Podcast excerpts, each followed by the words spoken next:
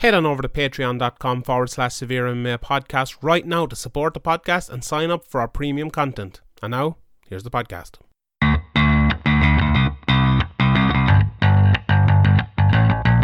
Graham McDonald is an idiot. Sean Sheehan of SevereMMA.com. He even has the audacity to call himself the quote unquote pod god.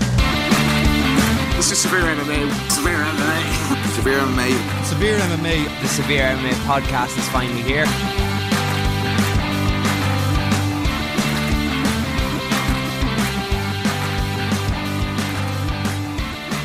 Welcome, welcome, everybody. It's episode 279 of the Severe MMA podcast. My name is Sean Sheehan, aka the Pod God. Uh, Shawnee podcasts, everything else as well. Joined today by uh, Andy Stevenson to talk about a bit of MMA. It's actually the second time we're recording this because somehow uh, Audacity fucked up the initial recording. So we, we only got how many, we got like two minutes in, so it wasn't too bad because we had to pause it for a second. But uh, hopefully it's working correctly this you, time. You lost the recording in the middle of me giving the greatest in, uh, interview ever. Yeah, it was, was Yeah, it? it was just that's brilliant. what it was. Oh, Yeah. that, like it's like the last interviews or something. It was that intro, that two minutes. We'll never see podcasting like that again. Like you know, that was Yeah, I was ex- I was just explaining Einstein's theory of relativity to you there, um, you? but unfortunately, unfortunately, we didn't capture we it. didn't just didn't capture it. If we actually solved all of the unsolved uh, mathematical fucking equations that have never been solved, but unfortunately, it's gone now. Yes, It's gone. Uh, how are you? And what were we talking about? I think what we were talking about is I. Uh, um, the last time we did a podcast, I talked to someone afterwards, and they were like saying how anyone in MMA who has been in it for a long time has kind of been dragged down by it. You know, and when you're in anything, really, I think you're kind of dragged down by it. It's very hard to keep the the joie de vivre. Although I try at times, but I fail at times as well. But obviously, you're newer to covering MMA anyway, watching MMA for a good while, but newer to covering MMA, and you seem to have like a a still a bit of a joy for it, which is I'm a bit jealous of to be honest. But with all these kind of average cards recently, and the cards have been good, but on paper, like nothing to kind of get excited about. Have, have you been able to get up from like? Because I I said at the weekend or, or yesterday, I tweeted out, it's like there's one single card or one one single fight in this card, the the UFC, the Angela Hill Waterson card, that I actually care about or I'm actually like excited for. And usually like okay, Bobby Green a little bit, but turned out to be an okay fight. But like all you every card there's always something, you know, maybe, you know, there'd be an Irish fighter on it, or maybe Cowboy would be on it, or maybe the main event would be good or something like that. But last night there was just nothing for me. For, for you, is there are you doing better kind of finding things or finding like people you care about than I am? Yeah, no, I, I haven't really been up for them too much to be honest. Even though, um, obviously, like you're talking about kind of you watching the sport a lot longer and, and covering it longer and being a bit burnt out and stuff. But um, there's nothing really drawing you in for these cards, or for, well, for for this card in particular, there wasn't really much drawing you in. Like obviously, there's some good cards coming up, and there's been good fights um in recent times. But it's just the the way it is right now with the pandemic, and uh, it's mainly US based fighters for the for the most part here. So there's a, a smaller pool to draw from for for the UFC, um, and then with the frequency they have going, like it's you're, you're never going to get these big massive fights every week. So um, unfortunately, this week was particularly just not great. Um, but uh, yeah, I don't know. Like yeah, the one, yeah, the one fight in the card, Michelle Waters and Angela Hill. Like I was, but at the same time, I was thinking, oh, like this to be five rounds of probably a decision that's going to be just nip and tuck, which will be entertaining. And it was, it was a great fight, but um, there was no, there was no. I kind of expected a decision. Um, so like when it's just one fight that you're looking forward to, you'd hope that maybe it'd be a submission or or a knockout or like that element of the unknown where you're thinking, oh, there's danger here. But I never really had that for Waterson versus Hill, even though it was a good fight. Yeah, I, I think before we get into the fight itself, I think the one good thing, especially like doing this podcast, is the, the fights themselves and the cards themselves have actually been pretty good. So like doing this podcast, usually like doing this podcast two years ago or a year ago, we probably spent like you know uh, fifty percent of it talking about the cards from last night, and the other fifty percent, or maybe you know forty percent, uh, talking about the um the fights coming up next week. Whereas now we're like. Two minutes at the end, talking about the fights coming up next weekend because they aren't that exciting. But Yeah. once they happen afterwards, you kind of get excited about them, or there's a kick in the balls, or something like that, or something you know, something noteworthy actually happens with them. So you know, I'm, I suppose being a bit negative, this, but yeah, th- this card specifically, it kind of ha- reminded me of like one of the early Bellator Europe Dublin cards, um, Mm-hmm. where like there's no real, like there's no meaning behind any of the fights except for the Bellator Dublin cards. I at least had the the aspect of oh, like I'm looking forward to seeing like 15 different Irish fighters that I've been following for the last couple of years. Um, so whereas this one didn't even have that, so it's kind of like you're watching and going, okay, I know these fighters, like I obviously know uh, Roxanne Modafferi, Andrea Lee, Ed Herman, like even Billy Quarantillo and all these lads, but like you just don't really it doesn't there's nothing drawing you in. You don't care, even though like I enjoyed a lot of the fights, but there was no there's no story behind it. There's no ranking. Like I think. Is there was the main event the only people that were in the rankings? Maybe maybe Roxanne Modafferi and Andrea Lee. yeah, as well. That was. Um, but like that's it. Um, so like you're not you just yeah. There's nothing to it really. Yeah, yeah. But having said that, I suppose it wasn't it wasn't the worst card in the world. Um, It was pretty funny. Was some great Yeah. some great fights. That Alexander Romanov versus uh, Rocky Martinez fight was just beautiful. I haven't seen that yet. Give us. Uh, Oh, that, it was us through that. peak. Uh, as I think Brad Wharton or, or Keith Galvin on Twitter uh, pointed out, I think it was peak, uh, like unranked heavyweight MMA. Um, where basically I said it was, I, I might have been wrong. I went back for with Caposa on this um, about it being a 10 7 round or versus a 10 8, but uh, maybe it was probably was a 10 8. But Romanov just absolutely battered him, um, slammed him, and, and, and then just mounted him and just Rocky Martinez was just basically flailing on his arms and I'm trying to defend and and not really defending very well. But Romanov at the same time wasn't really landing very like concussive, like damaging blows. So um, he just dominated them and then and then got the arm triangle choke, uh, which he went for a, a number of times. Um, but he finally got in the second round there. So it was just a, a, a decimation really. But uh, it's pretty funny. And then Romanov slammed his coach in, in celebration, which was that, yeah, good that to was- see. Yeah, that was. Pretty, I was actually uh, talking about judging 10-7. I was actually on the California State Athletic Commission. Did a Zoom call the other day with like all, some well not all, but a, a large proportion of like the best judges in the world and some referees and stuff. And they do it like monthly, and they went back and watched a few rounds and stuff. So I was kind of just there watching. Very interesting stuff. And actually I learned a couple of stuff as well about the judging criteria itself. So I'm, I'm thinking of doing that judging criteria video again over the next while. So that's uh, that's interesting. And there, you know. the- Why was there? Do you think that your one, your current one's outdated, or no, was there new things? Or? I think there was one specific thing I missed, and it's just like I think um, Andy Foster pointed it out on that, and I don't want to give too much away because it's like a private call, but I'm, I'm not. It's just talking about the uh, the judging criteria, but it's like the first line of all of them, of like the 10 7, 10 8, 10 9, and it's I, I don't have them up and pull up in front of me now, but there's the very first line of all of them in the judging criteria is very specifically written, and I don't I don't think I'd fully realized it before. I I just read it and like you know I read it a couple of times, but just reading them all, the one line, it's like one is by uh, a marginal margin, and one is by a big margin, and one is by like an overwhelming margin, or something like that, you know. And it's I think that's very interesting to the way uh, he especially kind of talked about that. But well, anyway, that's uh, that's another point maybe for another day. But give us a rundown before we get into the other fights as well, because I I missed the first few fights. Um, Jalin Turner, your boy, you, the, it, he came out with a fucking um tarantula or a tarantula as certain people around Limerick would call him. He is, he has 200 tarantulas or something. Yeah, guy. what a weirdo! Like, What the like, fuck? Cut him from the UFC. That Absolutely. Imagine being his neighbor. Fuck that. Fuck yeah, he's a, that man's a mass murderer in the fucking. You know, that, that's not right. Like that's there's something wrong with him. like, 200. you know?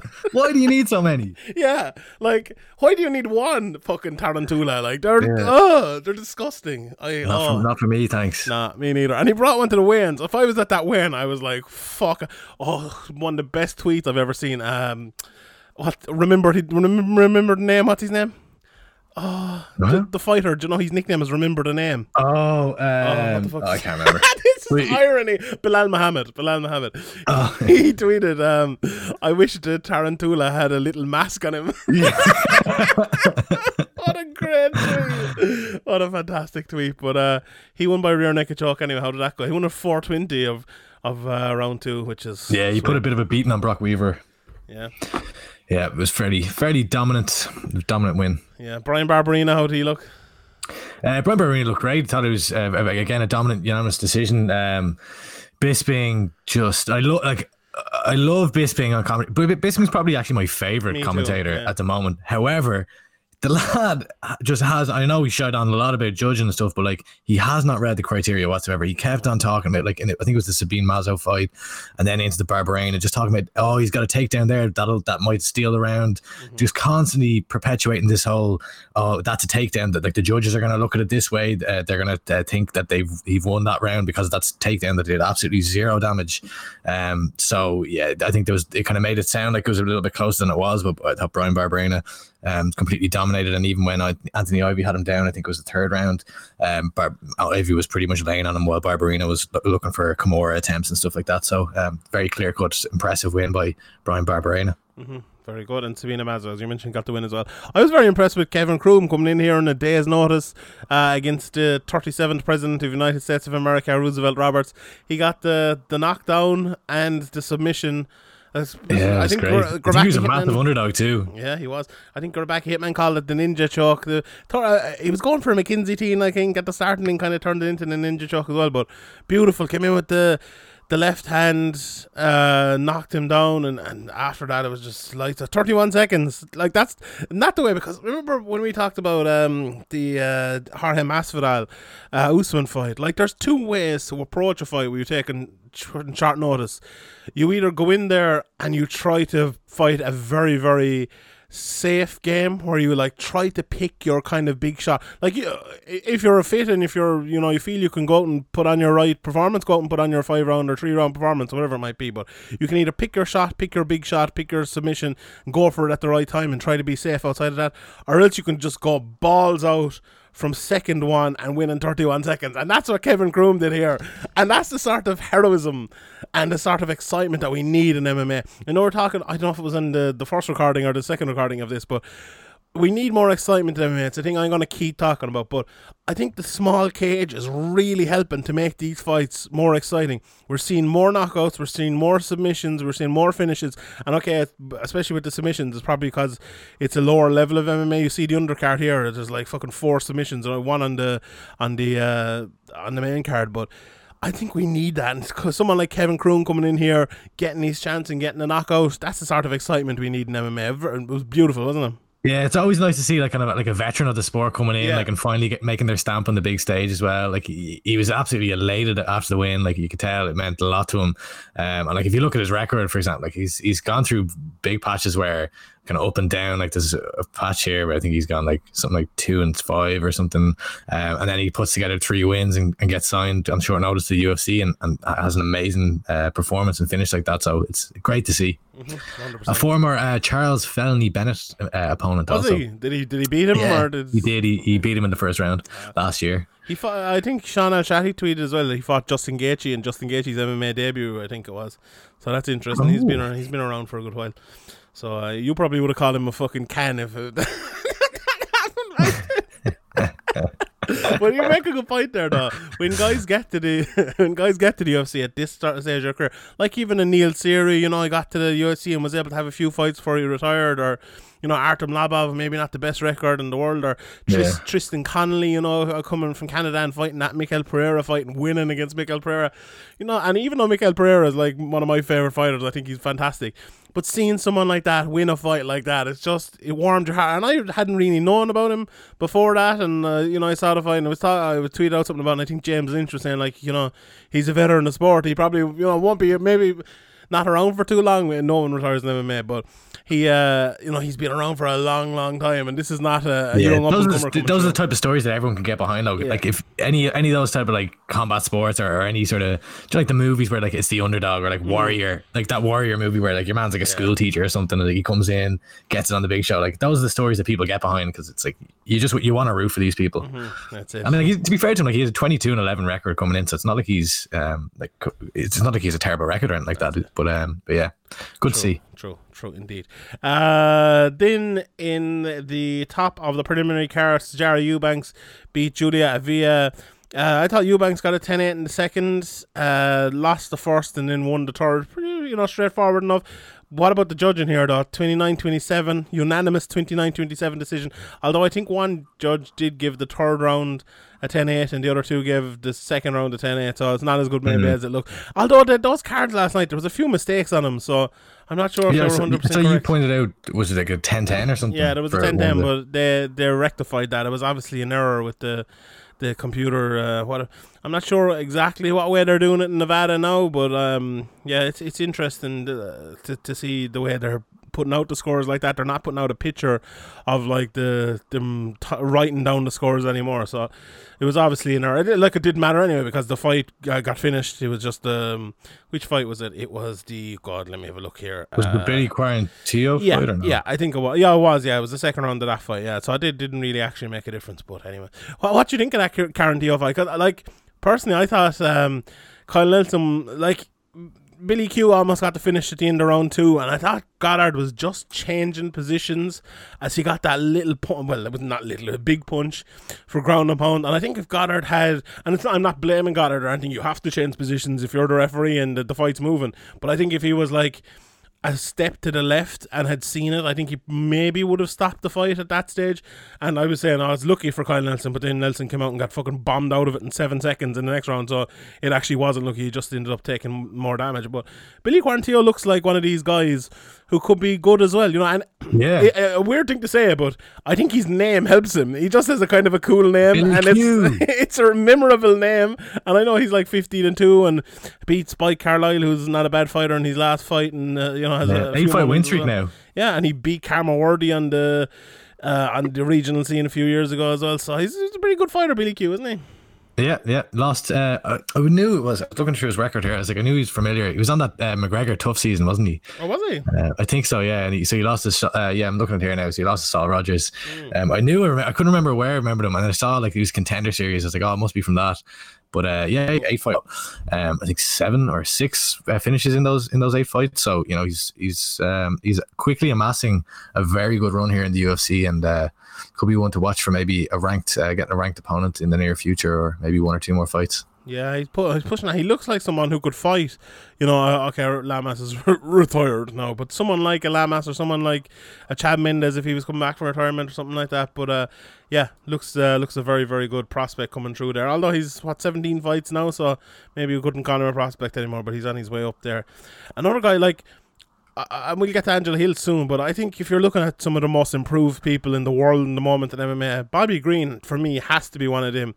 He just, I never like Bobby Green was a bit of a, uh, and I mean with all due respect, a bit of a weirdo, you know, a bit of a madman. He'd just go in and he'd throw his shots and he'd be talking in the middle of the cage. And uh, I mean Graham used to always say, it, I remember, he used to get punched while he's talking and while he's acting like he's winning the fight, he's losing.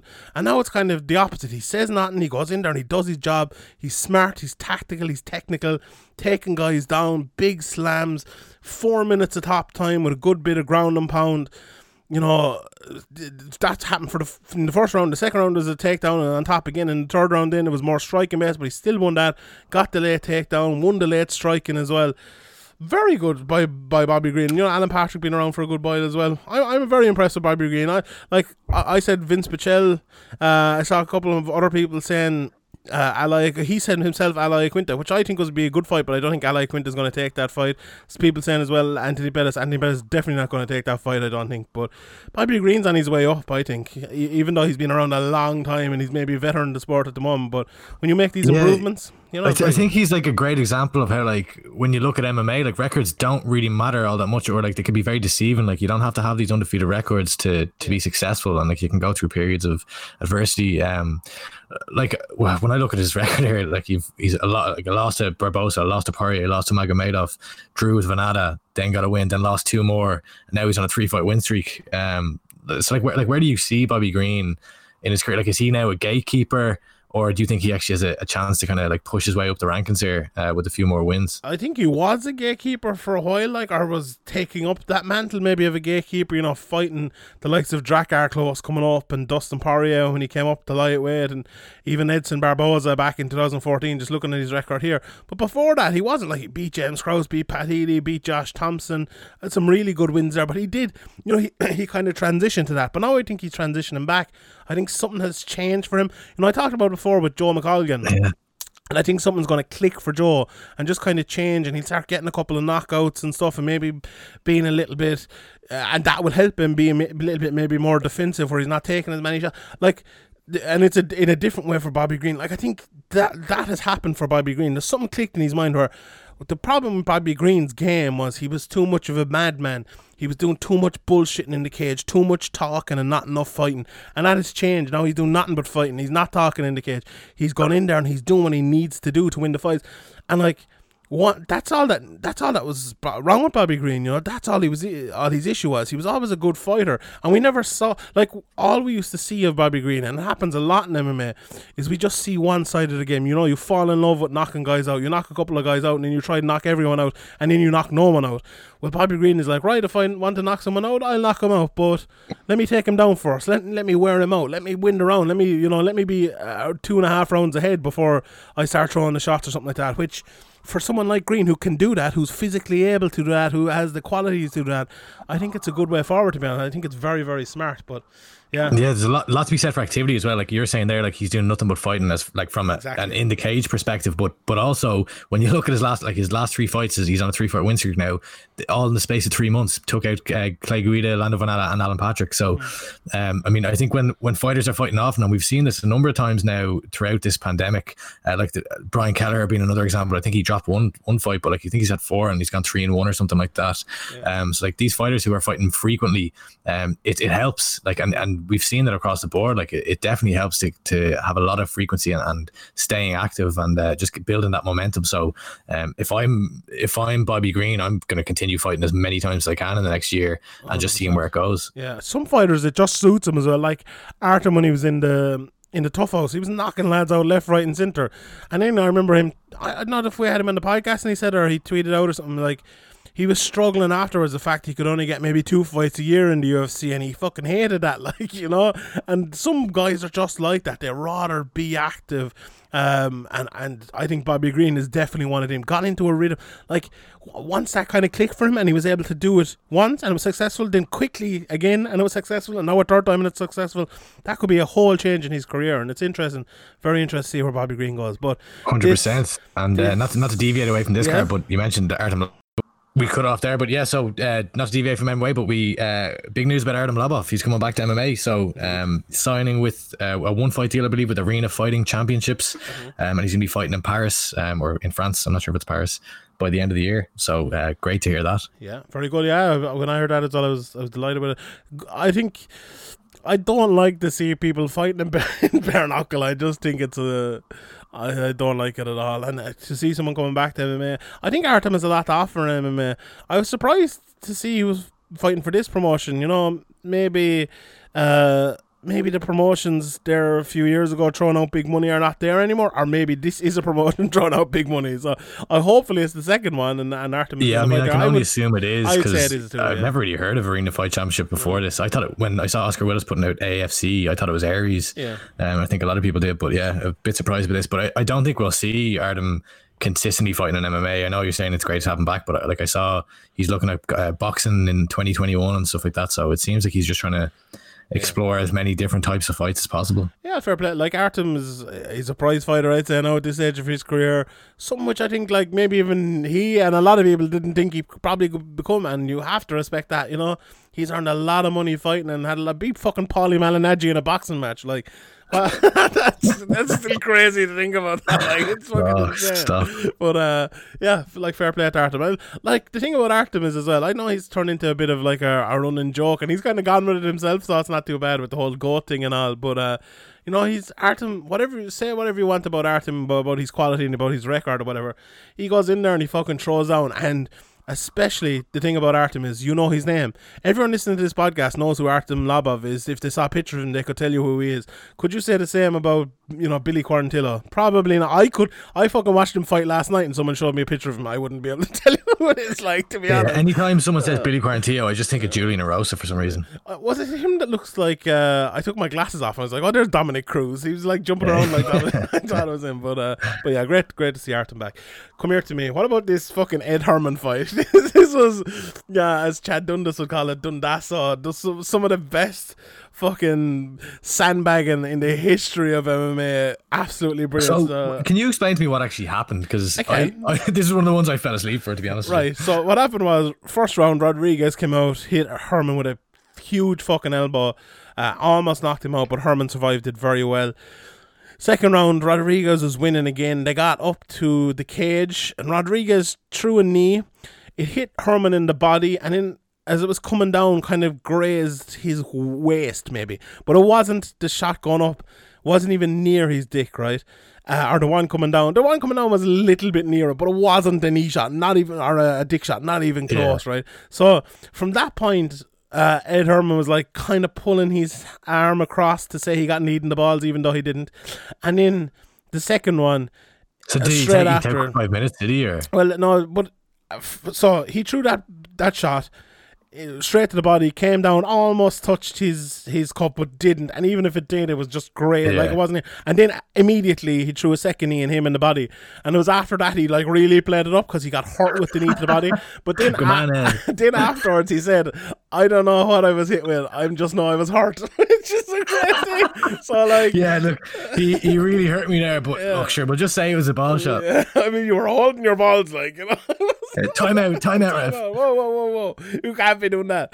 But uh, yeah, he so he took his five minutes. Like he probably took what, four and a half. I don't. I can't remember. It, seemed like about twelve minutes, but he took his minutes anyway. Um, lost So that, is- round. that- that's a man who's had 38 fights It- previously. That he fucking is. That's a man who made his MMA debut 17 years ago at the age of 22. He's been fighting Jesus. like nearly half his life in MMA. Brilliant. But he came out anyway. Hurt bad at the start of the third. Almost finished. Um, Rodriguez is on top of him, and what does he do? He pulls out the fucking Kimura out of nowhere, that key locker. I don't know what it was. I was too insane. I was going mad. I was like, "What the fuck is happening here?" It was, it was fucking insane. But uh, yeah, if this was a real sport, he could probably get this appealed and get it overturned. But it's MMA, so it probably won't be. Um, Bring in VAR. yeah, like there is a slide. I don't want to even say this because I don't believe it, but there is like. Yeah, if, you know, we talk about VAR, and there's like if the referee gives it and there's a slight touch, they're not going to overturn it because there's a slight touch. Like there was a slight, slight, slight touch here, so they're definitely not going to overturn. And it wasn't even a slight touch; it just kind of looked like it was a slight touch to like the waist. It was like the belly button level, even. You know? Yeah, I do, I do think uh, like something not maybe not VAR specific or like this exact same as like the Premier League or whatever, but um, I think some sort of video, um, yeah, don't. uh, referencing video would be decent or in certain scenarios. I don't know. I don't. I don't. For fighting scenarios, I like it like that, but I wouldn't be bringing in for any more. To be honest, I think, I think we f- sometimes forget it's sport as well. Like, and it's, it's. I hate more videos being brought into to sports. I fucking hate it. Like, I think it makes them actively worse. Uh, I wouldn't like to see it now. yeah. Yeah, I don't know. Like I think in, in certain sports it works, in certain ones it didn't. It doesn't. And I think it depends on how you actually use it. Like I think rugby has it has it pretty well down Oh, where it's only it's used in certain scenarios. Um, and like the way I'd see it is in MMA, if it was where the ref has already stopped a fight, um, for whatever illegal blow or potentially illegal blow, and, and they're given the five minutes, that's when you could check it uh, just quickly so that you're not actually wasting any more time. That's fair enough. Yeah, But, suppose. Yeah, yeah. Uh, Sure. yeah, but we'll see. Anyway, this Roxanne Modafferi fight, I, to be honest, I zoned out of this fight. I, It was a classic Roxanne Modafferi fight. Yeah. It's like every other Roxanne Modafferi fight you've seen. That was it. Exactly. Just hard nose coming out, throwing a few shots early. Yeah. Fair play to her though. Like she's made She a is, career like, for she's herself. still getting better and better. It Yeah. seems like it's kind of very small incremental, um, yeah, Yeah, improvements. and but- Andrea Lee's good, like, and she kind of took her out of her game, which is fair. fair yeah, play I think. I had a Roxanne winning one and three, and Andrea Lee looked pretty good when she started putting it on her in the second. But um, yeah, pretty pretty standard unanimous decision win. Yeah, I'll take that score from you, fair play. Uh, and then Otman Azaitar beat Khama Worthy one minute thirty three seconds. It didn't seem that long. He came out and threw a fucking one two, job done.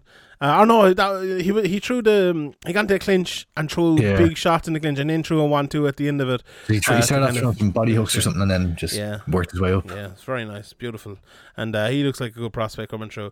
Then the main event, um, five rounds. Right, I'll run through my score before we we uh, we get to it. So, I thought one was Angela Hill. I thought she came out, she looked good. She was setting a very high pace, and she was landing shots on Waterson. And actually, it was funny because. I think Waterson, for maybe the first time in a long time, was actually landing shots as well, which we don't see too much from Waterson. We usually see like the smallest woman in, in the UFC fighting like a long person's game, which is odd. But Angela Hill kind of came at her, which gave her the room, or, or the lack of room even, to land some shots. Uh, but I still think Hill won the, the first and won it relatively comprehensively. I thought the second was very close. Um, I just gave it to Hill, but I think Waterson definitely had a shout. If you gave that round to Waterson, I don't think there's absolutely anything wrong with that. I think it was very, very close. I, th- I scored at the hill. I, you can look at my tweet last night before the, the fight was over, right after this round. I gave it to her based on one shot that I thought was a little bit more immediately impactful, and that's all it, it takes. But uh, yeah, I didn't know which way to score that one. I was just like, all right, yeah. yeah, that's it's a close one either way. It was very close, yeah. In the third round, then Waterson uh, got the fight to the ground and won it there. You know, she landed some good ground pound on top, uh, and just kind of controlled it there. There wasn't much in it in the feet, and when you get that top position, when you're landing shots in that top position, and there's nothing coming back from your opponent, you're definitely going to win that round. So she won that. The fourth round was close as well. Uh, I thought Waterson took it with the kind of late sweet chin music. She landed landed a few front kicks to the body as well, uh, and I thought that was enough. The fifth was really close again. Uh, I thought Waterson was winning it early. She landed some big shots to the body as well.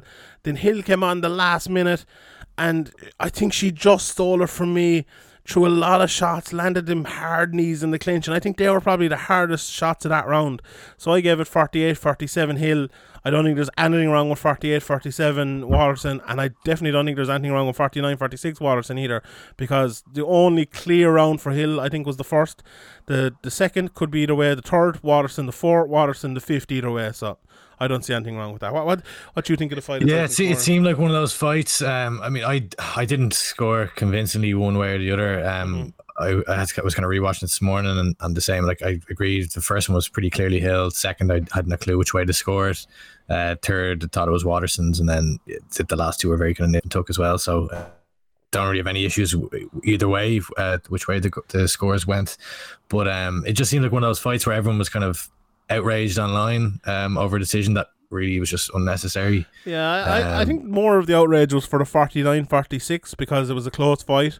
Uh, even though there was absolutely nothing wrong with that 49 yeah. 46. But people don't think yeah. of it that way. They just think, oh no, man, that was a very close fight. I was nipping Yeah, I think people like, just hear 49 46 and they hear, oh, that's a beatdown. There's no way she was losing that much. Yeah. And it's like, well, that's not really how no, it's scored and stuff. But um, like, yeah, I, I think the we've talked about it a hundred times before, but there can be like there could be five close rounds in a fight, and it could be you know 50 45 one way or 50 45 the other way and you know it doesn't often happen that way but it does happen sometimes uh, in uh, in three round fights. But this was one of the those fights where there was three close rounds and when that happens uh or two close rounds anyway when that happens it, it can really sway those uh those rounds and, and the, the, the fight itself. But for the fight, the fight itself, I thought it was a better fight than I was expecting. To be honest, uh, I t- thought Hill did a great job early.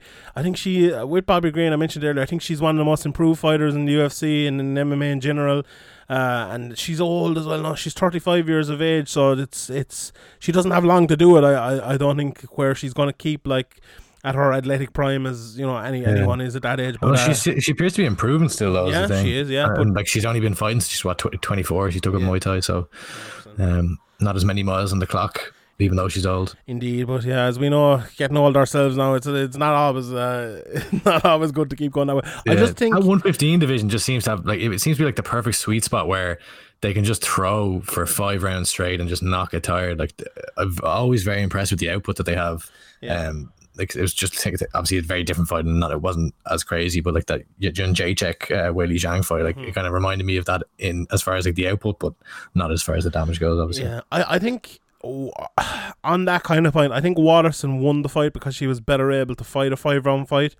Uh, even though I scored a frail, I thought in this, especially the third and fourth, and even in the start of the fifth, I thought there was a what a 12 13 minute period there towards the end of that fight where Waterson just kind of took over a little bit and uh, Hill seemed a little bit tired and if she hadn't that if she hadn't got that period or even half of that period I think Hill would have won this fight walking away you know she was well ahead in that but Waterson did have that and she fought, fought her way back into the fight. I think because of that veteran Zavi, and uh, you know it's uh, someone put out a graphic the other day of the wins Hill has, and she's never beaten someone of of Michelle Waterson's ilk. Now she's gotten close, and very unfortunate. She's two split decision losses to Michelle Waterson and Claudia Gadelha in a row, which is you know they were both close fights. I thought she lost the, the Gadelha fight, and I thought she won this one, but you know either of them could have gone either way to be honest. Um, but um, yeah, it's it's tough for her, and I just think that the fact she's 35 years old is, is holding me back from saying it, but I think it, this will stand to her, and I think she still has a good few years left because, as you said, hasn't taken that much damage. But um, a good performance for her anyway, and sure, look, she'll be back, and these things happen in MMA anyway. Uh, right, let's jump on over here and talk a little bit about Bellator. I'm not sure how much you, you saw of the uh, the Bellator cards at the weekend, but I'll quickly run through the one on Friday. Um, there was two no contests here. There was a Friday card. There was a Friday card, indeed. Phil Davis, Lyoto That's news to Machida. me. Yeah, there you go. I'll, I'll run through it, so no, don't worry about it. Um, Tyrell Fortune, Jack May, uh, accidental grind strike, knee right in the balls, and he took him out. And then the other one was, uh, where have we gone? Raymond Daniels against Peter Stanonik, which was maybe the worst ball strike. Oh, strike. sorry, I I actually did see that. Yeah, there was a Yeah, Friday card. I saw the fight. yeah, maybe the worst ball strike I've ever seen. So Raymond Daniels, if people don't know, he's like this fucking pint fighter kickboxing lad who does all spinning shit, and he spun and fucking sidekick Stanonik right in the dick, like right in the between the fucking balls and the and the uh, and the dick, and he went down and he was in bad pain, and he got took the full five minutes. And got up, and Yeah, the potentially even first, more than five minutes. yeah, it was more than five minutes, but he deserved it. The first shot when he got back up, the exact same shot right to the dick as well. And Stanonik started fucking wailing. Ah! He was like a banshee in the night, fucking Oh, like, he was wailing. full on crying. Like He I was know crying, him I thought I he, was, couldn't he was he was weeping, like Oh. uh, like openly weeping in the cage Yeah. out of just pure misery. Yeah, and with every fucking reason to. I have no idea how this was an uh, no contest. This should have been a disqualification. Like once, once is an accident. Twice immediately afterwards is not an accident from someone that fucking skillful. He kicked him right in the fucking dick. Like this, this should have been a disqualification. Well, I know in MMA we say, oh, you can't say it's, uh, you know, you can't say it's on purpose and all. But he did the exact fucking same thing immediately again and fucking nutted him like, you know. Yeah, oh, it's brutal. Like it was horrible. Oh, it's one of those ones where you, you just you don't even. I, I- to be honest, after the first one, I was like, I hear, look, just call it. Like it's grand. Like he's absolutely fucked. Um, and then like. Yeah, like he's there. Oh, his reaction. He starts punching the ground. Like you know, I've been there before when you just Oh, you're yeah. so mad and you just ah, it's. Jeez, I can't even think about it. I remember be- before when you, do you remember Prayers and thoughts. Yeah, prayers, thoughts and prayers. Yeah, Uh, prayers. hug your nuts tonight, as I tweeted, which is one of my, my favorite tweets. Do you remember when you we were young lads growing up? Remember that little flick of the balls that lads used to, just, Just the a, of their just fingers. a tiny one. Yeah. yeah. Oh, they were horrible. Like, and imagine getting fucking full on kicked by Oh, Raymond Daniels God. right in the baby makers. Like, oh my god. And it just goes up into your stomach. Oh, Uh, like he, sick. his balls are in his tonsils as we speak. Like, that's how fucking bad this was. And like, oh, like, oh god, it's horrible. Like, and that's that can fucking seriously do long term damage. course, like, yeah. especially two in a row. Like, I think I, I did tell. I thought it was very funny. I thought he took it. He took it very well. Mm-hmm. All things. I know he was like crying on the ground and and that, had to be called off. But uh, when Raymond Daniels went over to him to apologize after the second one, he's like, "It's okay, man. It's okay. me. yeah, it's not your fault. like, It's like, it absolutely you." is your fault. is his fault, yeah. He just kicks you in the balls twice. Whose fault is it, like? yeah. Is it the ball's fault for being there for the fucking kick the tag? I don't know. Anyway, I was mad stuff altogether. Uh, anyway, uh, They should just make Raymond Daniels versus like Paul Daley already or something though, because like Richard he's, Kiely. he's clearly. Uh, he's, on, he's only three fights. He's only two and one. yeah, look, uh, I fucking get abuse from Richard Kiely for this, but I, I don't think. I don't know. I don't know if they're in the same league now. but um, Oh my god! I'm you sorry, fucking Richards. you're letting you're But- letting the side down. You're Irish Yeah, MMA shilling. is. Richard's gonna, he's gonna fucking deck me next time. He should. sees me, but, uh, it'll it'll save me from getting it Rightly anyway. Go on, Richard Boy. I think you should get that fight. Yeah, I'm telling you, Team Kiely. I yeah, he, um, he's calling it for a long time, but uh, yeah. I think it'd be a good fight though. It'd be a proceed with caution. Maybe a bit of crack. Uh, anyway, Leslie Smith got a good win there as well. Let me just, where's my notes gone? Oh, yeah, she won round one and round two and lost round three. So uh, Amanda Bell, you know, didn't look great in the first two rounds, but came on strong in round three and did a got a good win. Uh, very good win as well for Alex Polizzi beating uh, Rafael Carvalho, and he's one to keep an, an eye on. Uh, I think he's undefeated, and he was an LFA champion or something like that, and just strong wrestling. Small lad for light heavyweight. I think he'd probably fight down at middleweight maybe again, but uh, just took Carvalho down for fun. Got on top of him and won every round. Very, very good. Uh, Taylor Johnson got a, a heel hook on Ed Root. One of these uh, things that apparently is not allowed in Jiu Jitsu. So, you know, just proving again that Jiu Jitsu doesn't even work in Jiu Jitsu. Like, so waste, waste of time. You know, it, it, works in MMA all right at the odd time, but it doesn't even work in Jiu Jitsu. So, waste of time. But good, good tell, stuff from tell Taylor Johnson. John Danaher. Yeah, indeed. Uh, then I fell asleep in the middle of the Cat Zingano Gabby Holloway fight. But Cat Zingano, she didn't look great from what I saw. You know, Gabby Holloway didn't look like the, The best fighter in Lioness the. Killer. Yeah, what's her name? The oh, the Gabby Holloway is like the worst fucking nickname ever. It's like the Gabby Natter or some shit like that. It's one of those. She, yeah, she's the Gabinator. is it? Is that a Yeah. terrible fucking nickname? That is But, uh, that is truly awful. Yeah, it's a good look, a good fight for Cat Zingano to get back win, get 15 minutes under her belt, and we'll judge her next time maybe. But uh, Yeah. the main Another event, 145 women's fight, you know. Indeed, that, that indeed. division coming on strong. Indeed. The main event then Phil Davis versus Lyoto Machida. It's everything you would expect from Phil Davis versus Lyoto Machida. Just I, I, they showed the graphic at the end, and it must have been wrong, but uh, one of the fighters had f- uh, in total strikes four significant strikes landed with their with punches, and the other one had five. That and that was the exact this exact fight. Like Machida Great looked fight. so slow.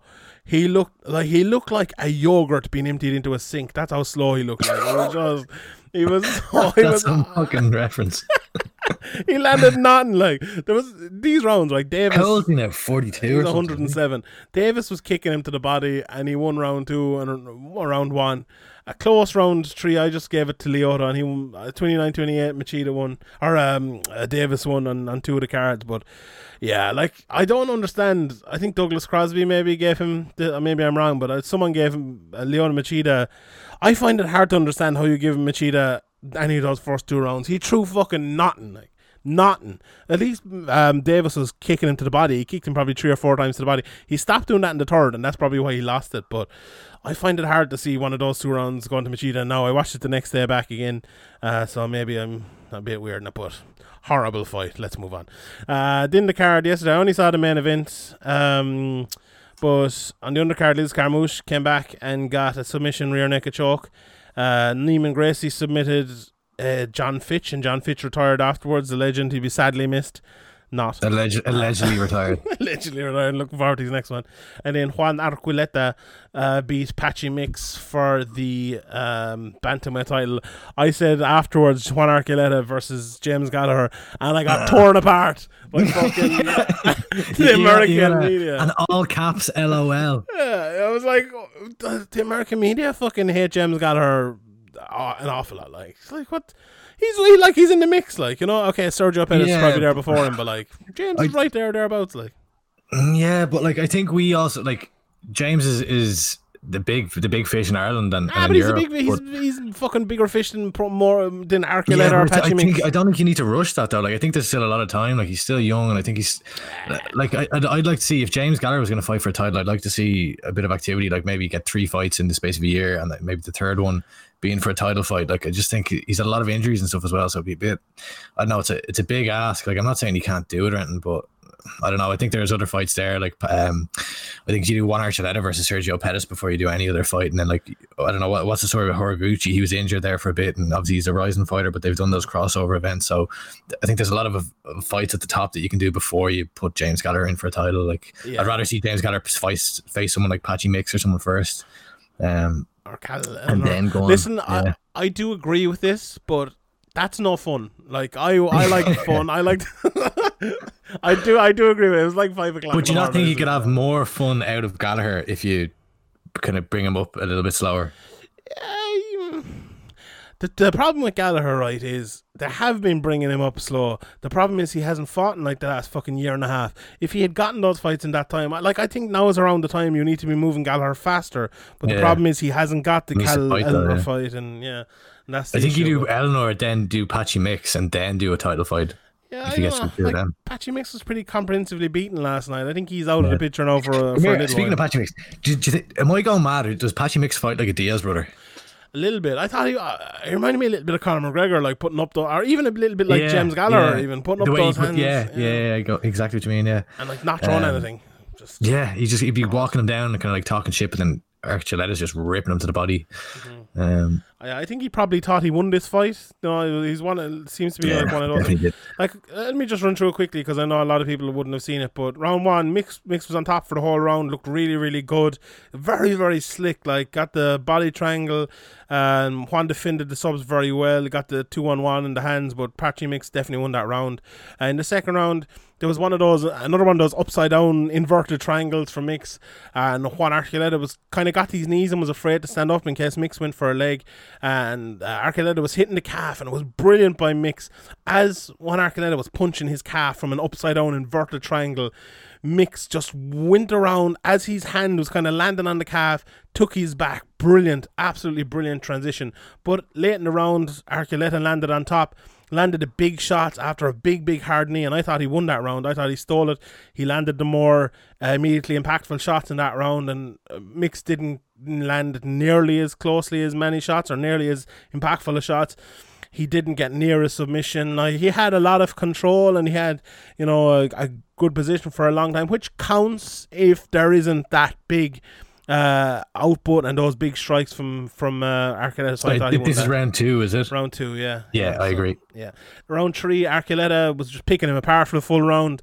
Uh, Mix was going forward, but Archuleta just destroyed him. I thought it was close to a 10 I gave it a 10 9, but I, I wouldn't see a 10 8 being wrong in this round at all. Archuleta Yeah, just lit, destroyed him him. up on the feet. Absolutely lit him up. Closer on the fourth, I think, but still Archuleta. um, Big John McCarthy acted like this was close to a 10 8, but it wasn't. This was a close round as well. And in the Yeah. fifth, uh, there was huge body shots early from Archuleta. Um, Mix came back with a few. Close enough round, but I think Archuleta won as well. I had it 49 46. Uh, Archuleta could could see a 48 47 Archuleta, but I don't see a round for uh, a winning score there for Patchy Mix at all. Thought it was pretty pretty comprehensive. Yeah, I 100% agree. I think it all, like the 49 46 versus 48 47 really just comes down to which way you score that second round. Um, Yeah, and 100%. yeah, both are g- generally okay. Uh, while we're on Bellator, we move on to the UFC in a second. The obviously the Dublin card has been um, cancelled. Unfortunately, I had to save me myself two hundred and one euro on the Gibson Hotel anyway, so that's not too bad. Did you get a Um, free refund, did you? I did, yeah, free cancellation. Oh, lucky. Free cancellation, rather. Yeah. Beautiful, beautiful. Uh, they're going to Milan, Italy. We, we talked about this in the podcast a while back. Uh, they're going to Italy and they're going to France. So the 1st of October in Milan, Italy, which is going to be Paul Daley versus Derek Anderson. Uh, then they're going to have Cheick Kongo versus Timothy Johnson and Michael Venom Page versus Ross Houston uh, at Bellator 248 in Paris, France. The first MMA fight in Paris on uh, October the 10th.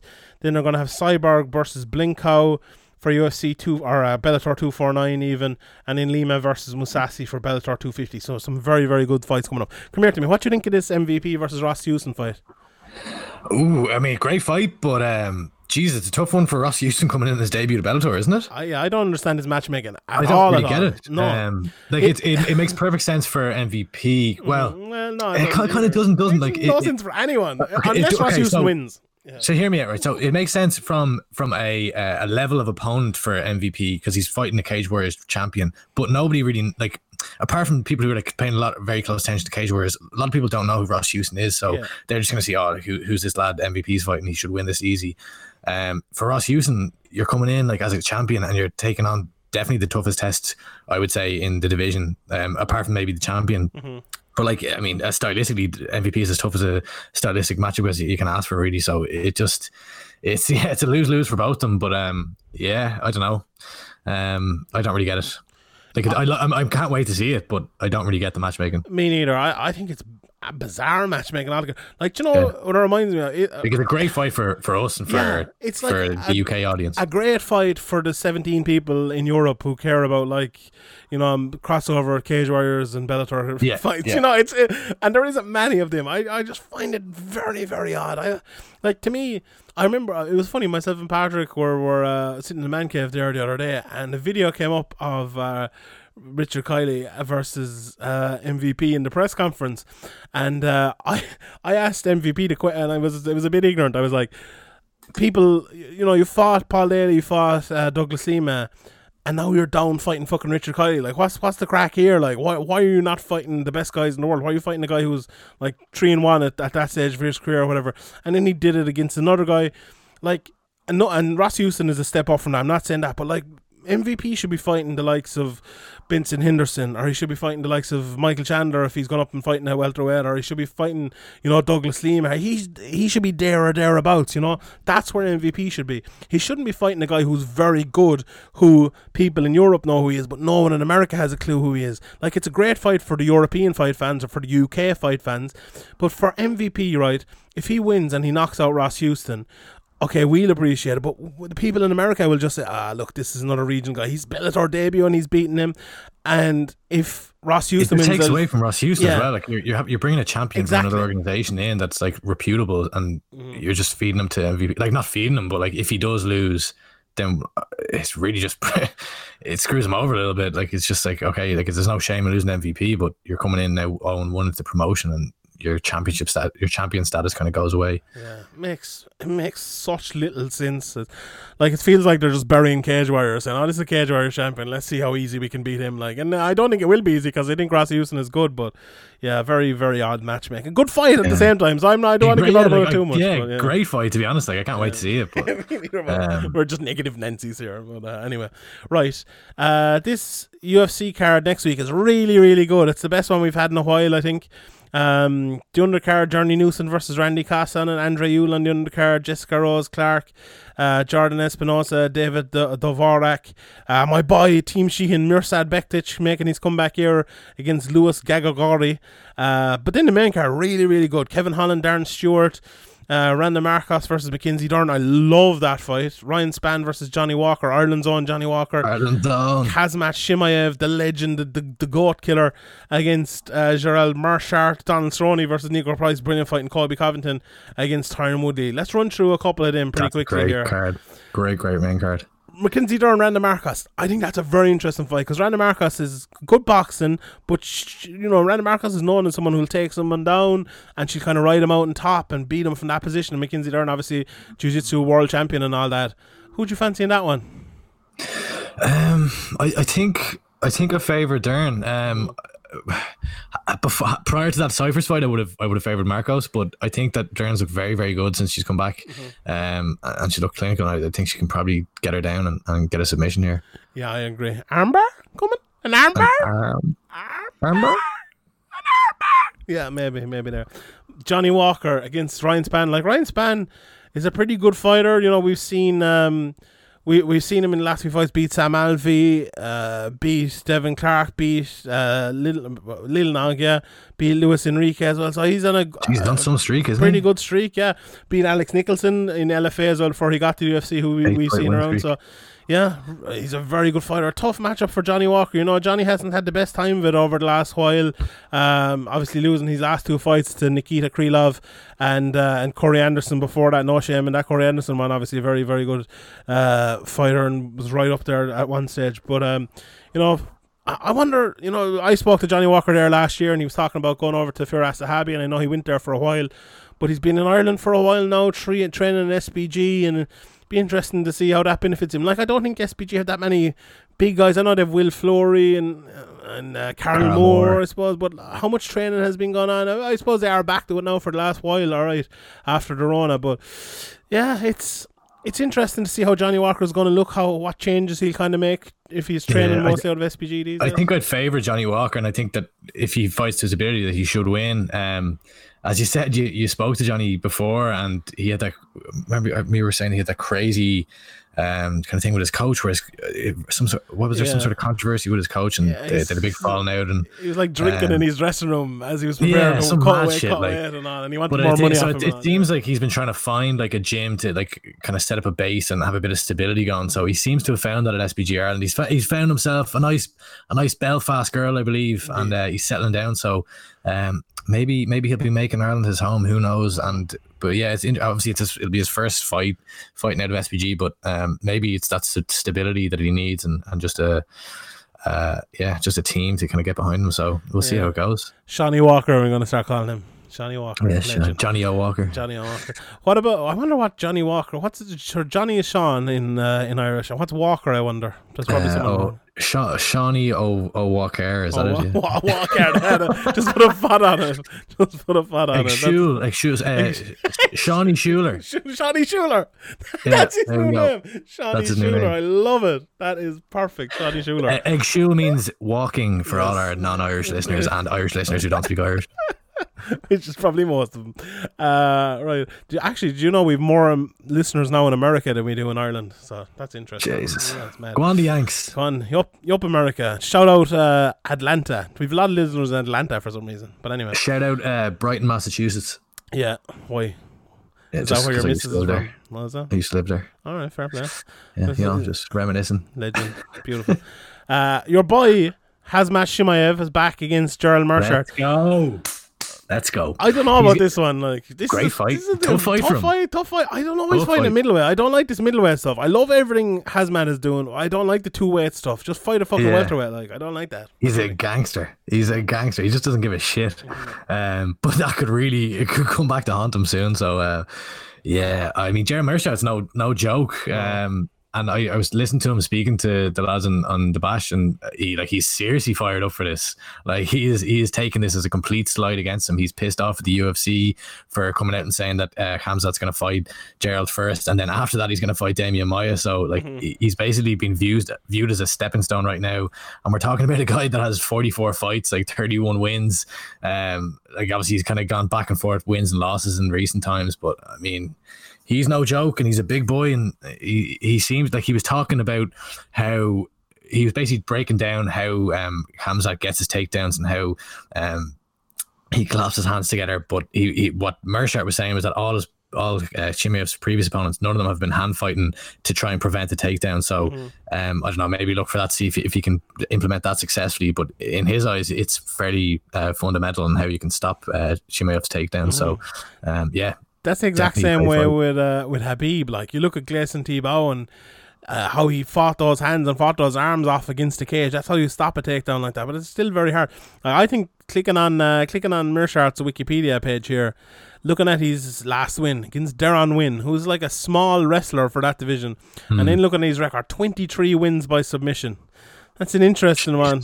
Very interesting one. Um, I like as I said, he's a big guy as well. You know, Meerschaert is no joke. He's six foot one, big guy for the that division as well. So it'd be interesting to see that. That's no gimme fight at all for Chimaev. Yeah, I you might can't look wait to at see this one. yeah, you might look at Meerschaert and think it is. I know maybe maybe he'll take him down and he'll destroy him in uh, over three rounds or over one round or whatever it is. And I probably I think he probably will, but no gimme fight at all. And I think it's You would you would be pissed off if you're a Meerschaert, weren't you? Imagine like they, they put you in against the biggest prospect and then they're already talking about his next fight for right after you. like fucking hell. Yeah.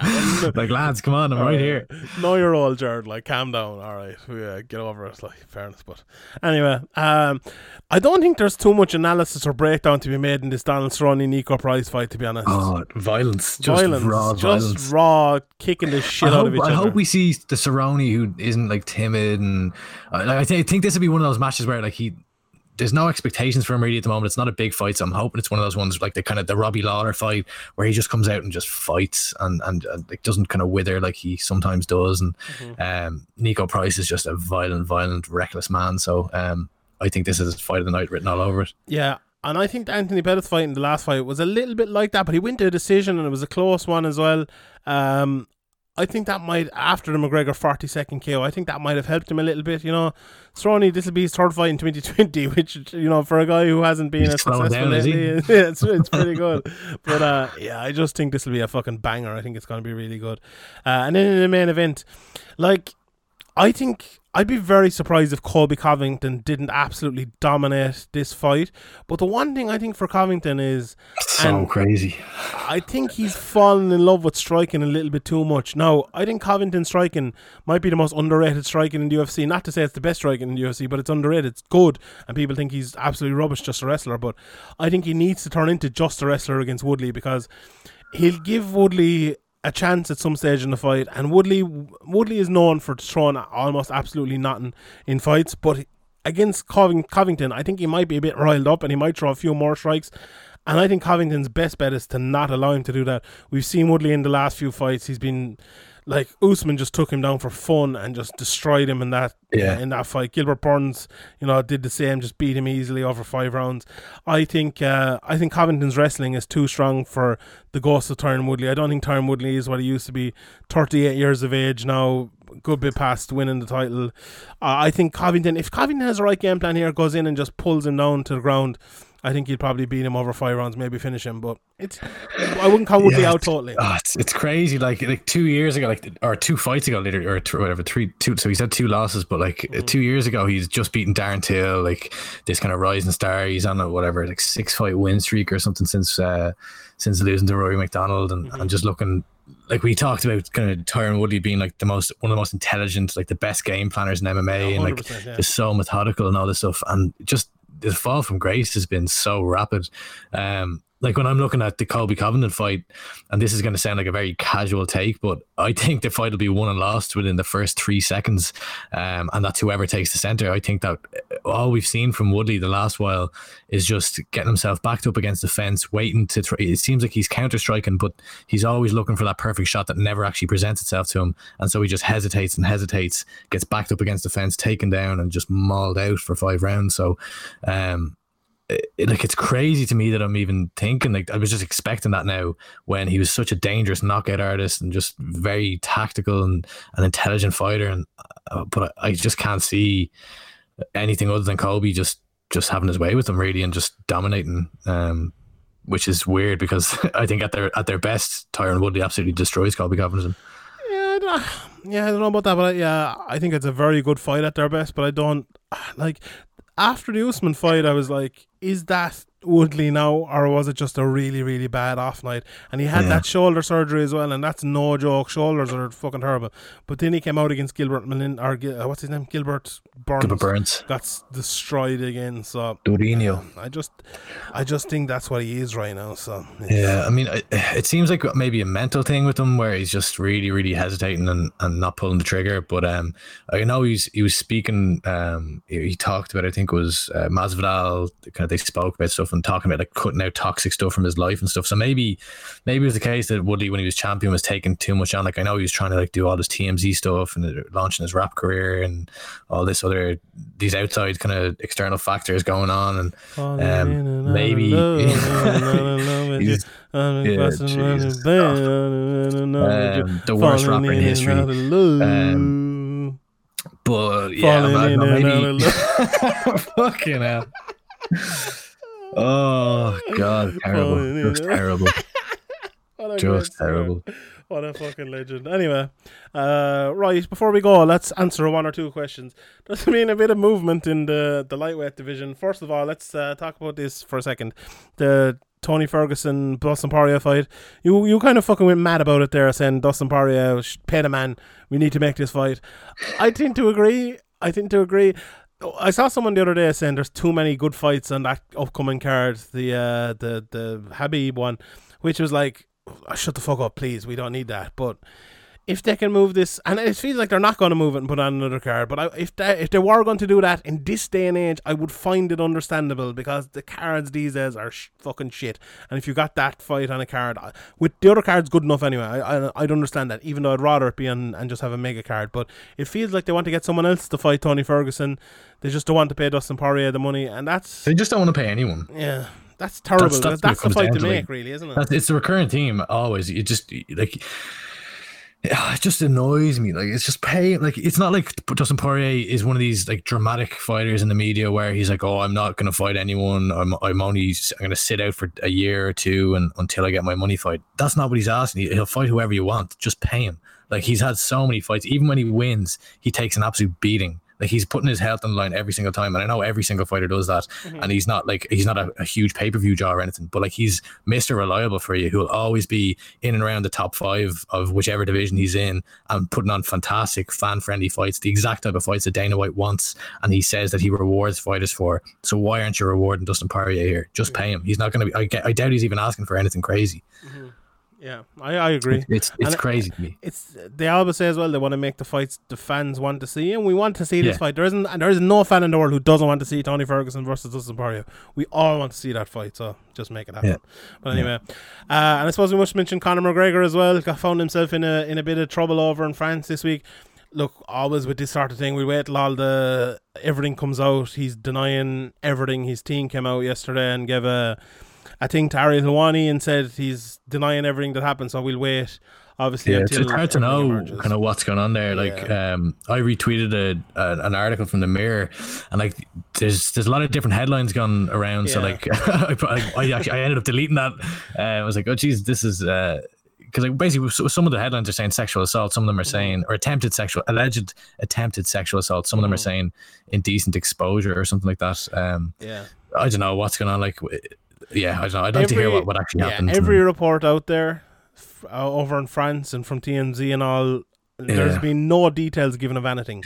So Yeah, the let's wait. all the, all the details. information seems to be coming from the, the local police saying Mhm. that it was a te- uh, something that can be deemed. I think is the way they phrase it. Can be deemed as se- attempted I sexual think the ones in, if you look, uh, someone sent me an article from France, and I, I saw two articles from France, and they were very different to the ones that came out in America and Ireland and the UK. So I suppose we'll we'll wait to see. But Yeah. the, the thing about either, it as well, either like- way, it's it's yeah, not a good look. just- it's not like it's Yeah. once again Conor McGregor finding Mhm. himself in the in the headlines for something that sounds awful. And the thing about it is, Um, we, we were talking about him not too long ago, and we are like, he's done a great job of keeping himself out of the headlines recently, Yeah. you know, and keeping quiet. But it's it's weird because we're talking to Ken Early there a couple of weeks ago on the podcast, and we are like, I asked him about like, oh, what's his thoughts on Conor McGregor these days and stuff, and he was like saying, I don't really, you know, I don't really think about him anymore, and it's not something that's in the the psyche around here. And it's funny because I felt that a long long time in MMA as well, and we had him for like a couple of weeks around the Cerrone fight.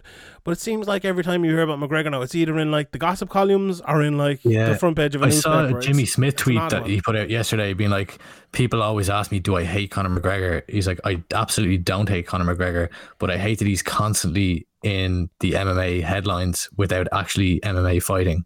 Is the way he phrased it. So I mean, obviously he fought Cerrone back back in last year, but I think some people are getting frustrated by it's it's it is it's just a lot of celebrity TMZ style eh, like news that we're hearing right now when people just want to see him fight. Yeah, indeed.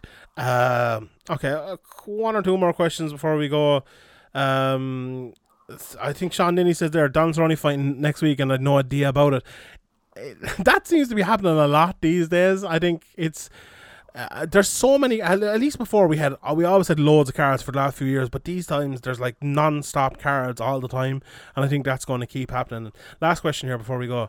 Uh, non MMA question. What's one piece of advice you'd give to your younger self from? Uh, I think that's Christopher Graham. Is it? It is. Andy, what would you give your advice to your younger self? Well, fucking hell. um, I'd say don't give if if I'm talking to my younger self in school or something, don't give a fuck what people think about you. And I don't Mm. mean that as being as far as being a dickhead or anything, but like a lot of people try and try and uh mold their personality in a, into a certain way to appease other people and Yeah. to try and be cool. Um, whereas just just be happy, just work on yourself and, and, and have a good time and fucking don't everything will figure itself out. Be Don't grand. worry, be happy. That's my motivation speech today. Yeah, Don't, yeah. don't change your personality to suit dickheads. Yeah, I, I would agree with that. My my um mine the words I'd say to myself would be don't watch MMA. That would be that would be my one to be honest. Just stay away from that fucking shit. Oh yeah. Yeah, I don't know. Yeah, probably. Just go to bed. Watch MMA in the morning, maybe. That would be my my advice. Yeah. Anyway, Great, great advice there, Sean. advice. Taking it seriously as always. Um, Right, thank you, Andy. Any, anything Thanks. to tell people about where do uh, um, Andy no, SC just 123? just some. Uh, where we were complaining about kind of shit cards and all this stuff, um, Mhm. just with the, the, the amount that's going on right now and, and the, the dilution of fights uh, in the UFC and stuff like that. But there's a lot of great fights coming up on the European scene, the Irish scene, and um, a lot of cards coming up. So obviously we've Cage Warriors, the trilogy coming up now. Mhm. Um, Bellator, uh, there's going to be another announcement apparently this week. Uh, like it's pretty common knowledge that there's more fights in Milan. Yeah, see a lot of the Irish fighters announced. on that too as well. Yeah, so I think we're going to get a, a heap of announcements uh, Mhm. I, well, I've I, every week I've said it's going to be this week, so uh, I'm, I, it has to be this week. They doesn't. They, we're getting. There's supposed to be a card on the 24th and the 26th, so um, that's 11 days away. So Yeah. I hope this announcement next week. Mm-hmm. Um, but yeah, uh, commiserations to poor old Johnny Red or John Redmond, Yeah. Johnny Jitsu as well. He flew all the way over to Spain for a Shield fight on yeah. Fight World Tour with yeah with John Michael Sheil and uh, and yeah, it got cancelled as soon as they got there. So that was the second time that card had been cancelled on him. So uh, yeah, it's, it, look, it's it's shit times for for fighters when they're trying to get fights and stuff like this. And that Probellum card was cancelled there at, at the last minute as well. And yeah, so hopefully hopefully fighters can get on cards and get paid and and uh, get active. So Who's the fuck? There's actually an Invicta card next week as well. The uh, atomweight title is on the line. Ashley Cummins. oh sorry, Cian Cowley as well. Alicia- Oh yeah, when's that fight on? Cian Cowley's fighting this week on Thursday. Oh yeah. So he's fighting Ahmed Amir. Tough, tough fight. fight. I'd said originally you kind of pulled the reins in on me. I was saying, oh, that's a great matchmaking, and I kind of have I've come around to your way of thinking where maybe they should have given him a bit of an, e- an easier matchup just to get back in the win column. Um, but yeah, because like that's obviously like I think Cian is capable of beating this lad, but um, if he loses, then it just looks terrible on his record, even though it's a tough fight. That's the SBG way, though, isn't it? They've always, in fairness, to them, you can say what you want, but they've always taken tough fights. You know, Peter Queally, Artem Lobov, all them boys coming through. They've Yeah. always done it. So, I, I wouldn't agree with that way of doing it, but look, that's the way of doing it, and it'll, you know, it's live by the sword, die by the sword. But yeah, fair play. We talked about it uh, again last week, I think. But yeah, tough fight. Um, just in this uh, Invicta card as well, uh, Lisa Verzosa is coming through here as well. Jessica Delboni versus Herica uh, Tiburcio. She's been around for a good while as well. So there's a few fights in that and a few up and comers as well on that card. So uh, always good to see Invicta back. You know, the the the two big fights uh, last night on the UFC, and there was one big fight as well in Bellator. All I think all four of them had fought in Invicta, or all six of them, or whatever it was. So, you know, Invicta is something we don't talk about much and we don't see much, but it's doing very good work in the background for women's MMA, and we need it. You know, and like Cage Warriors does for the European MMA or LFA, and those ones over do over there do for uh, uh, men's MMA and women's MMA as well. But um, in in uh, in America and in, in the UK and Ireland and Europe, uh, Invicta is very important as well. So give them Hmm. Which fight are you looking forward to most on the Cage Warriors cards? Uh, do you know what I watched? I watched some of the Fanny fights there during the week. The Gerardo Fanny fight. Wait, why are you laughing there? no, I'm, I'm sorry, but uh, that that's a great fight. Do you know that? Um, He hits hard, doesn't he? he hits hard, but he's he's so strong on the ground for a small fella. Do you know, he reminds me like a small Derrick Lewis because he gets taken down. Yeah, just and he up. just stands up. He's so strong, or he lands on top, and he's a ferocious top game. Really good submissions as well. Like I think Jack Car- Cartwright, if he goes forward and pumps shots right down through the middle, I think he'll probably finish him. But Fanny's no joke. Like he's a he's a very good fighter. I'll that Paul Hughes fight as well against uh, God, what's his name now? I, I watched some of his fights the other day. Aiden Uh, Stephen. Aiden Stephen. He's he's the type of guy who'll just go across the cage and try to take Yeah. you down. And you know, Paul Hughes is obviously improved an awful lot in jiu-jitsu, but we know him kind of as a striker. But he he's gone out and done that to a couple of guys before as well. That'd be an interesting fight because Paul Hughes, Very tough test. yeah, it's a very tough test, and he'll I'd say, you know he's been posting pictures of himself in the gym and getting his cardio going. I'd say he'll want it for that fight. You know, that's going to be a tough, f- fucking hard-paced fight, uh, and that's a really good one as well. That Ian Garry fight as well, tough fight. So a lot of Irish guys coming up. Um, and uh, geez, I, I actually looked through all of those fights the other day because thinking we were going to be breaking it down, but then it's fucking next week. So uh, I have I'm, I'm prepared for that fight. those those fights Yeah. anyway. But uh, And I'm hoping to speak to. I know you'll be talking to a few lads as well. I'm hoping to speak to as many of the, the Irish guys as, as we can um, prior to that. So hopefully we'll have uh, a lot of interviews yeah. coming your way in Severe MMA. Yeah, if anyone uh, if anyone wants to talk to me, just reach out there because I'm very fucking lazy these days. But uh, yeah, we will, we will, we will, we will. Right, that's it. Fucking big long podcast this week. Thank you, Yeah. Andy. Hopefully it recorded okay. if it didn't, well, Jesus. fuck. Well, I'm going off on a hike, so right, I'll you're on your own. I'll do it myself. Big grand. Right, that's it. Thank you to everybody for listening. All that's left to do is give the inspirational quote of the week. Never lie to someone who trusts you, and never trust someone who lies to you. We'll see you next Tuesday. Or. Or uh, actually, we might actually be next Monday. I don't know if I don't think the podcast will be out next Sunday. Maybe, but I think it'll be next Monday next week. So thank you. See you next Monday. God bless you all. Good luck.